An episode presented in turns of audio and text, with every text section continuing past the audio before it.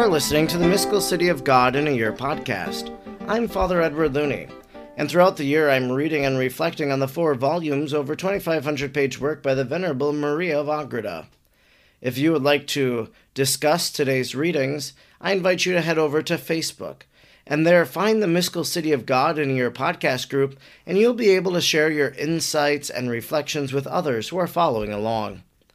Let us now give thanks to God for the life of Venerable Maria of Agreda. Almighty God, you will that all people know the saving power of Jesus' name. Throughout time, you have sent missionaries to your people who proclaim the good news. We thank you for sending Sor Maria to the Jumano people and planting the seeds of the gospel in their heart and in our land. She taught them the good news and prepared them for baptism. We look to her example in holy life and wish to be taught by her today. Sor Maria, teach us how to pray and meditate. Teach us how to imitate the virtues of Our Lady. Teach us the mysteries of our faith. Almighty God, stir aflame in our hearts the same missionary fervor of Sor Maria, so we may be as emboldened as she was to proclaim the gospel of our Lord Jesus Christ who lives and reigns with you in the unity of the Holy Spirit, God, forever and ever. Amen. Today is day number 180.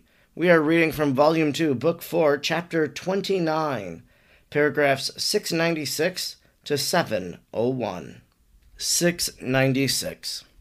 The child Jesus grew in the admiration and esteem of all that came to know him.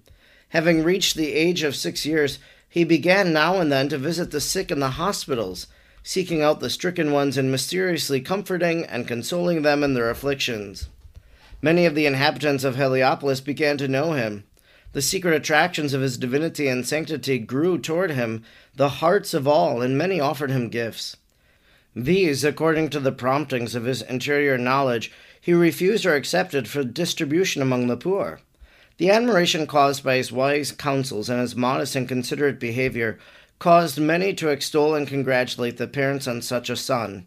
Although all of them were ignorant of the mysteries and of the dignity of the son and the mother, yet the Lord of creation, being desirous of honoring his mother, permitted them to reverence her as far as was possible, under the circumstances without their learning the special reason for doing so. 697. Many of the children of Heliopolis gathered around the child Jesus, as it is natural with children of similar age and condition, since they were free from the great malice and were not given to inquire whether he was more than man, but freely admitted the heavenly light. The Master of Truth welcomed them as far as was befitting. He instilled into them the knowledge of God and of the virtues.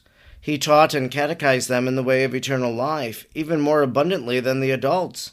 As his words were full of life and strength, he won their hearts and impressed his truths so deeply upon them that all those who had this good fortune afterwards became great and saintly men. In the course of time they ripened in themselves the fruit of this heavenly seed sown so early into their souls. 698. The Blessed Mother was well informed of all these happenings. Whenever her most holy Son returned from these errands in which he had fulfilled the will of his eternal Father, by looking after his flock, the Queen and the angels prostrated themselves before her divine Son, and gave him thanks for the benefits done to those innocents who did not yet know him for their true God. And she kissed his feet as those of the high priest of heaven and earth. Hebrews 4 1. This she also did whenever the child was about to go forth on such occasions he would raise her up from the earth in filial reverence and love. The mother who asked for his blessing upon all her undertakings, and she never lost an occasion for practicing virtue with all the intensity of her love and divine grace. Never was any grace in her without its fruit, but it operated in all its plenitude and increased in operation. The great lady sought new means and ways of humiliating herself, adoring the incarnate Word by her genuflections and prostrations, and other most loving and profound ceremonies as outward tokens of her prudence and holiness. This she attended to with such wisdom that she excited the admiration of the angels themselves, who, interchanging among themselves the praises of the divinity, said to each other, Who is that pure creature so full of delight to our Creator and her Son? Canticle 1 2. Who is this one that so wisely and attentively honors and reverences the Most High, far exceeding us all in loving alertness and attention. 699. In his intercourse and conversation with his parents, this most wonderful and beautiful child, after he had begun to walk and grow larger, showed more gravity than when he was younger. The tender caresses, which always had been tempered and measured, were now withheld, for in his countenance shone forth such majesty, as a reflection of his hidden deity, that if he had not mixed it with a certain sweetness and affability, reverential fear would have prevented all intercourse with him. The Heavenly Mother and Saint Joseph felt the effects of a divine power and efficacy, as well as the kindness and devotedness of a loving Father, proceeding from his countenance. Joined with his majesty and magnificence was his filial affection toward his heavenly mother, while on the other hand he treated Saint Joseph as one who had as well the name of the duties of a father toward him, and therefore he obeyed them both as a most devoted son obeys his parents.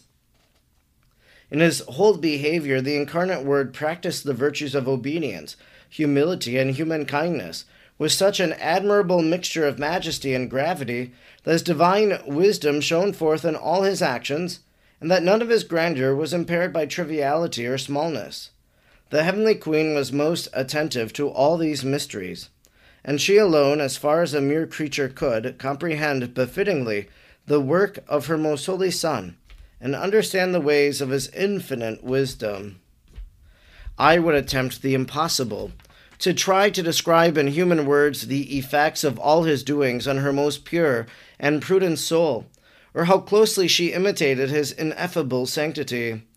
The souls which were converted and saved in Heliopolis and in all Egypt, the sick that were cured, and the wonders wrought during their seven years' stay in that country, cannot be enumerated. Such a blessed crime did the cruelty of Herod turn out to be for Egypt. The goodness and wisdom of God draws from the very wickedness and evils of sin, the greatest good.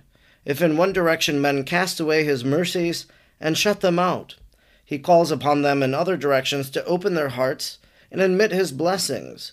Job 34:24. His ardent desires to benefit the human race cannot be quenched by the floods of our sins and ingratitudes. Instruction given to me by the Queen of Heaven, Most Holy Mary. 700. My daughter, from the very beginning of this history of my life, thou wast made to understand that, among other purposes, the Lord wished to call the attention of mortals to the debt contracted by their unfeeling forgetfulness of his divine love and of mine toward them. It is true that all his love is included and made manifest in his having died on the cross for them, for this was the extremity of his immense charity. John 3:16.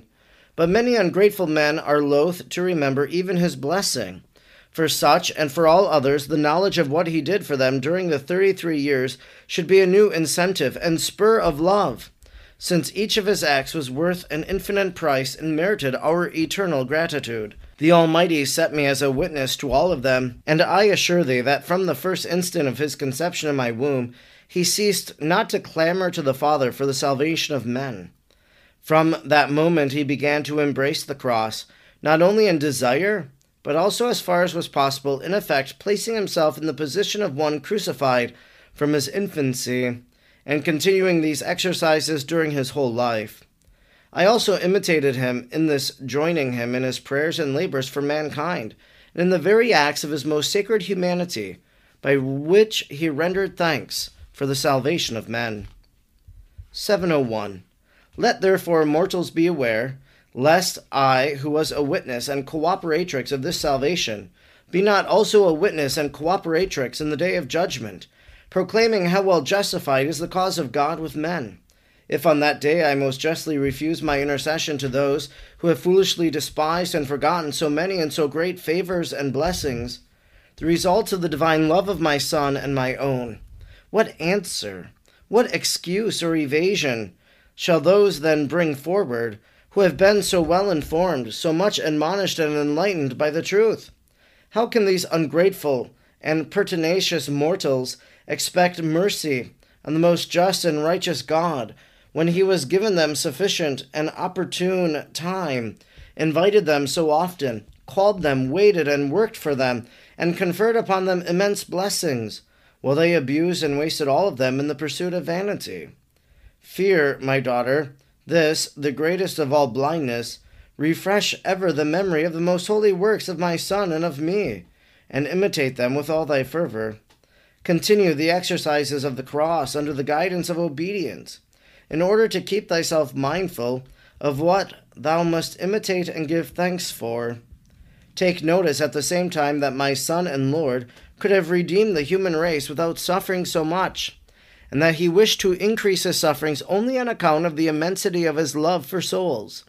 The return for such condescension should be that the creature's content not itself with little, as is ordinarily the case with ignorant men. Add thou virtue to virtue, and seek thereby evermore to meet all thy obligations, imitating the Lord and me in our labors for the salvation of the world. All thy merits offer up for the souls, uniting them with his merits, in the presence of the eternal Father. This concludes our reading today for day number 180. We've been reading from Volume 2, Book 4, Chapter 29 paragraphs 696 to 701. The words of Jesus in the Gospels come to mind in our reading today from the flight into Egypt. One of the things that struck me in the very beginning of our reading was Jesus going to visit the sick and how the sick would come to him and how people would bring him the sick and how he would go to them upon request and how Jesus said, Come, all you who are heavy burdened, and I will give you rest. And in a sense, that is what Jesus is doing as he goes and he visits the sick. He's bringing them comfort, he's taking away their wearies. Again, we heard that many children gathered around the child Jesus, as it is natural with children of similar age and conditions. Maybe you think of the children uh, playing a game in the streets or having fun being adventurous like little boys would be. But again, that idea let the little children come to me. They come to Jesus as he's an adult in his public ministry, but even very early on, there's an attraction that draws people to the Lord. In the course of time, they ripened in themselves the fruit of this heavenly seed sown so early into their souls. So here we come to realize that being associated with Jesus, having him in that town, all of these people have been marked in a very special way, and that the Lord is doing something very good in their lives. The same thing happens for us when we pray, when we visit churches, when we go on pilgrimages. God is accomplishing something so marvelous in our souls, something so beautiful. The instruction of Our Lady today was very rich as well we hear again about, you know, this feeling of forgetfulness of God's divine love and of Mary's toward them. That really we want to always remember, not to forget what Jesus has done for us.